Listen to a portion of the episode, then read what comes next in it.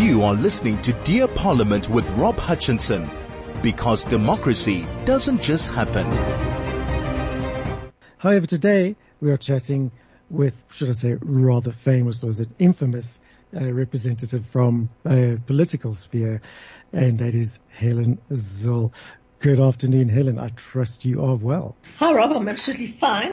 Helen, we've had a lot of talk in the public spaces about the extension to the election cycle and the extension to the period between election cycles lately.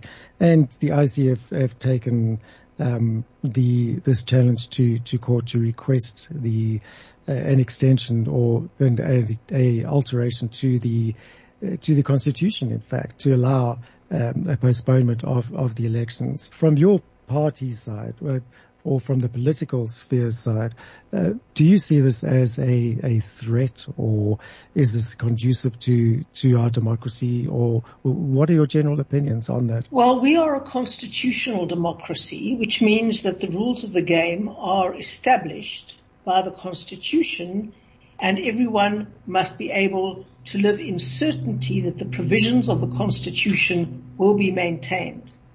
And the great defender of that promise under a constitutional democracy is of course the constitutional court. Now the constitution defines how any section of the constitution can be changed or temporarily suspended, but that can only happen through parliament, either with a supermajority of 75% if it affects the founding clauses of the constitution in chapter one, or with a two-thirds majority, that is 66.6%, if it affects any other clause in the Constitution. There is no other way than the Constitu- that the Constitution can be amended or that any clause can be suspended even temporarily other than by going through Parliament. Now, it's not easy and it shouldn't be easy to amend or suspend a clause in the Constitution. That is a long drawn out process. It involves public participation and it certainly cannot be done in a matter of a couple of months that the IEC had at its disposal when it finally woke up to the fact that it wanted an extension of the term of municipal councils. Now the constitution in clause one, that is a clause that requires a 70 75% supermajority to change. In that clause, it says South Africa will have regular elections. So the regularity of the elections is defined in chapter one, clause one, and is very deeply entrenched, which means that it can only be changed by a 75% supermajority if the regularity of an election is going to be changed. And there are many constitutional experts who believe that in order to postpone the election, we would actually need a 75% majority in parliament.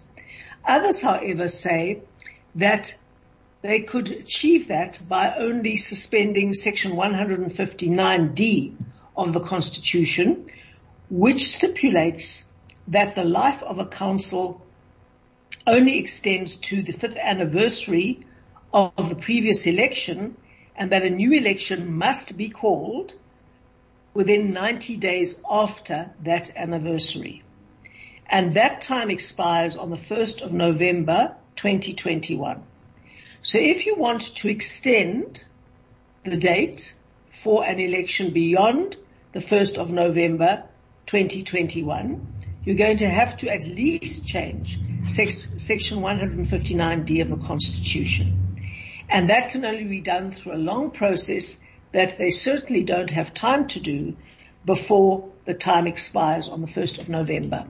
As you already know, the President has declared that the election will take place on the 27th of October and indeed Nkosazana Dlamini Zuma, the relevant Minister of Cooperative Governance and Traditional Affairs, has ruled that the election is proclaimed and she did that on the 3rd of August. She proclaimed the election, which means the timetable for the 27th of October is fixed. Now they want the Constitutional Court to set that aside. And the rationale of the IEC is as follows. They say there are two competing requirements. in the Constitution. The one is that they supervise a free and fair election, and the other one is that they supervise an election timeously. That is before the deadline expires. And they claim they cannot hold a free and fair election in a COVID pandemic. And therefore they're asking the Constitutional Court to help them choose between whether they should go for the free and fair election, which would entail a safe election in which case it would have to be postponed till after the pandemic and they're proposing sometime early next year, or whether they should stick by the regularity and the deadline of the election. Now we believe this is a completely false dichotomy. It isn't about that choice because many scores of countries worldwide and most recently Zambia held elections freely and fairly and properly in the COVID pandemic. People queue for SASSA grants. They go to restaurants. Schools are open. They go to shopping malls. And to all intents and purposes, in many parts of South Africa, there might as well not be lockdown for all the attention that people are paying to it. So to allow all those daily activities and the many, many queues that we see forming, including ironically queues for the vaccination, to allow all of those to happen, but not allow an election seems to me a pretty contradictory set of circumstances. We believe the truth is, the real reason is that the ANC doesn't want to hold an election now. The ANC doesn't want to hold an election now for obvious reasons. They are deeply divided. President Ramaphosa wants to win more time to deal with the radical economic transformation faction in his party more decisively before he goes to an election. He knows that if President Zuma is qualifies for parole. That will happen at the end of October and the last thing he wants is Zuma being released from prison on parole and then going around the country or even if he, if the conditions of his parole are that he can't do that, basically orchestrating a huge anti-Ramaphosa resistance. And so whatever it is, President Ramaphosa does not want an election now. The ANC hasn't got enough money. Their staff are on strike because they haven't been paid for many months and they are very angry and so it's the very worst time for the ANC to hold an election. And that is why they've basically set up the dominoes to fall in a particular direction and to force the IEC's hand. And it is crucial for listeners to understand this about the forcing of the IEC's hand. Minister Dlamini Zuma proclaimed the election on the 3rd of August. That meant the voters roll closed. That meant that about 9 million people won't be able to register for the first time for the election or re-register if they have moved to a new municipality or a new place since the last election.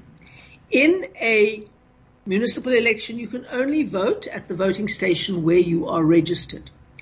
And so we anticipate and we have calculated that about 9 million people will be disenfranchised if the proclamation of the 3rd of August holds and if the voters roll is not reopened.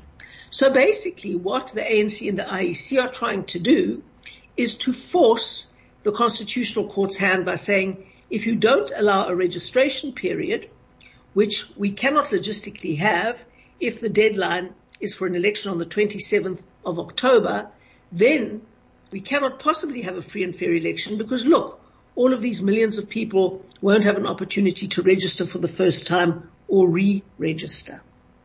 And so they're going to force the constitutional court's hand in that way. It is really an out, outrageous bit of sophistry, if I can put it that way, and manipulation. And it's put us in a very, very difficult position because obviously there has to be a registration period. We argue that this can still be done for an election on the 27th of October, but the IEC is arguing that they cannot do it and they clearly want to stay in their comfort zone. The entire country has adapted to COVID. The IEC has known about COVID since February 2020. That's about 18 months ago. They've known full well that they would have to prepare an election in COVID circumstances and they have just sat on their hands and haven't done it and now they want to violate the constitution to get them out of the pickle. And we say no. Absolutely. And I think that's, it's a it's a valid argument from from both sides, especially around the uh, registration period. But something just raises my, my hackles a bit here. Isn't, isn't the uh, IEC supposed to be an independent body, a chapter nine institution? When you, when you say the ANC and the IEC seem to be working together, is that, is that uh, legally possible? Should they, should there, there be this interference? And if so, why, why is it happening? Well, it's happened because of state capture people don't understand what state capture is. State capture is not about the Guptas capturing Eskom. State capture is about the ANC capturing what should be independent institutions, be they state-owned enterprises or the Human Rights Commission or the South African Revenue Service or the National Prosecuting Authority or the Independent Communications Agency of South Africa or in this case the IEC, which all should be entirely independent. A parastatal like Eskom merely exists to do the best it can to produce most efficiently the cheapest electricity without favoring any political party or doing the bidding of any political party. And in the same vein, the IEC is supposed to be a totally independent Chapter 9 institution whose only job it is to hold free and fair elections.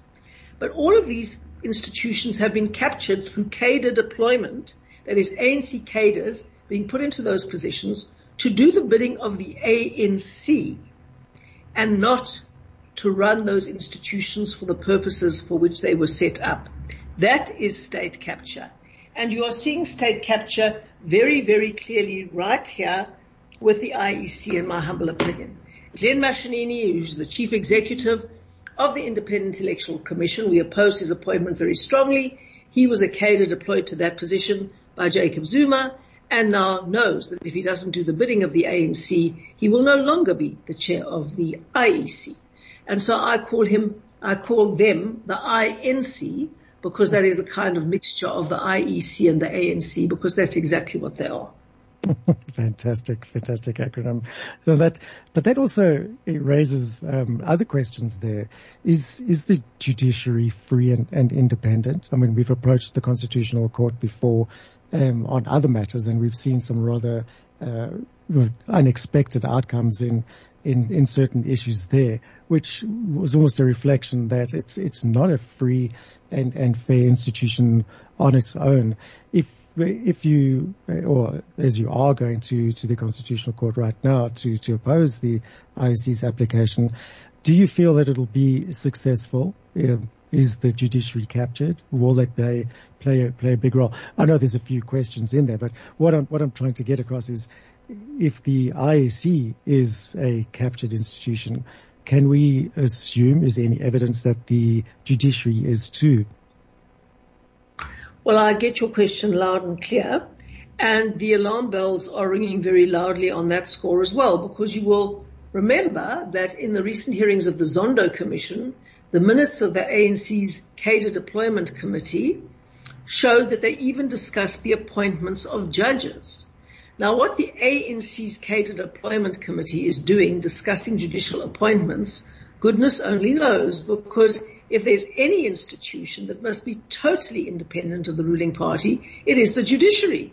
And they were even discussing judicial appointments to the Constitutional Court. And we also know from Sydney Mufamadi that the State Security Agency had a slush fund, and he also gave evidence to the Zondo Commission to this effect, that the State Security Agency had a slush fund from which they used money for the purposes of buying off judges in cases. So I'm sure there are still judges who take their role of being free and fair very, very seriously. But we don't know which judges were paid out and which were bought off. And we need to know that information. We need to know that information is the matter of the greatest urgency. And I've been pushing for that for a very long time. To whom was slush fund money of the state security agency paid to which judges in order to affect which judgments. I mean, this is a total scandal. And after this revelation, everything went quiet. There wasn't even a denial that it happened. Everything just went quiet. And it should have been the biggest scandal in South Africa's democratic history. Absolutely should have. And, you know, the, the, the problem that we're often faced with is that the this becomes a, a political football. Uh, you as the official opposition, it, it's very easy for the for the ANC to turn around and say you're just playing political games, and they can turn anything into uh, just a, a, a, political battle rather than getting down to the actual facts, which is which is um, fortunate in this case because we've seen similar similar action from non-partisan organizations placed within within civil society who are bringing similar challenges either on their own or, or as, amicus to, to the IEC's application. And hopefully that will, will, will see a more fair approach. Um, yeah, going back to to the, the DA's challenge there, what in, in your opinion is is the threat to the biggest threat to a, a delay or postponement of, of the election cycle? Well, Rob, the biggest threat is the precedent it will set that when the ANC doesn't want an election, they just get the IEC to do their bidding and the constitutional court rules in their favor. Now you can imagine, I mean, you know, they, they're looking at the polls, they see the polls are well under 50%. Well, it doesn't suit us to have an election that we might lose. So let's find any pretext on which not to have an election. That is the real danger. It is a real shortcut to tyranny. And that is why we have to be very careful. The second critical point is that the constitutional court's role is to defend the constitution, not to change the constitution. That is the high watermark of our argument before the constitutional court. They have to defend the constitution. It is not up to them to decide which parts of the constitution don't suit the ruling party and therefore suspend them under a pretext. They have to say to the ruling party, I'm terribly sorry, the constitution is supreme and we cannot possibly establish a precedent where we, a group of judges, subvert the constitution by seizing the right and the power to change the constitution. It will make the government the constitutional court and it will completely blur the separation between parliament, the legislature and the judiciary, and it will in fact make the constitutional court play the role of the legislature, which the constitution says has the role of changing the constitution by either a 75% majority or a 66.6% majority. That is the role of the legislature and the constitutional court cannot violate the constitution by seizing the powers of the legislature. Absolutely correct. I, I think that is possibly the the touch point there is that this will lead to, as you correctly said, a, a domino effect and could directly uh, lead to the total capture of of the judiciary by by the ruling party, which is which is a, a rather massive concern there. You are listening to Dear Parliament with Rob Hutchinson because democracy doesn't just happen. welcome back to 101.9 FM. We're chatting today with Helen Zille from the Democratic Alliance over the postponement or possible postponement of the local elections for 2021. Helen, lovely, lovely chatting to you. What one thing I did really pick up there was a, a concern around the by-elections which have happened. We've seen people queuing for uh, for for these by-elections. We've seen campaigning happening and quite successfully in in all areas. In fact, why does the IEC not have a look at the by-election scenario and uh, make their judgment from that? What what is what is behind this all? Well, you make a very valid point. We've had many by-elections, and I have seen no reports of COVID spikes in the areas where there have been by-elections held with protocols, of course. So when people are queuing, they have to socially distance, sanitize, mask wearing. Most of it is in the outdoors. They limit the number of people who can be in the venue at any one time very strictly. And in fact, with a general election, a national election, you could spread it out over more days, which would not concentrate so many people in the same place at the same time and also ensure that you would have alphabetic voting. So you would ask people with surnames starting with a particular set of letters of the alphabet to go on certain days. And that makes complete sense. There are methods if you are putting your mind to doing the only job you have, which in the case of the IEC is preparing for a free and fair election. There are methods to do so and they've done that with by-elections. But the point is, Rob, that we're not dealing with good faith here. We're not dealing with logistic obstacles. We're dealing with political obstacles. The ANC does not want an election. So the IEC's job is to make sure that one doesn't happen instead of making it their job to ensure that one does happen. And that is what happens when you have a captured state institution. Instead of doing their job that the constitution says they must do, they do the job that the ANC says they must do. That is the definition of state capture. One has to wonder why the Department of Health doesn't combine efforts with, with the IEC and actually turn voting stations into, into, uh, uh, inoculation stations or vaccination stations at the same time, kind of killing two birds with, with one stone, reducing government expenditure and actually increasing the efficiency of, of this.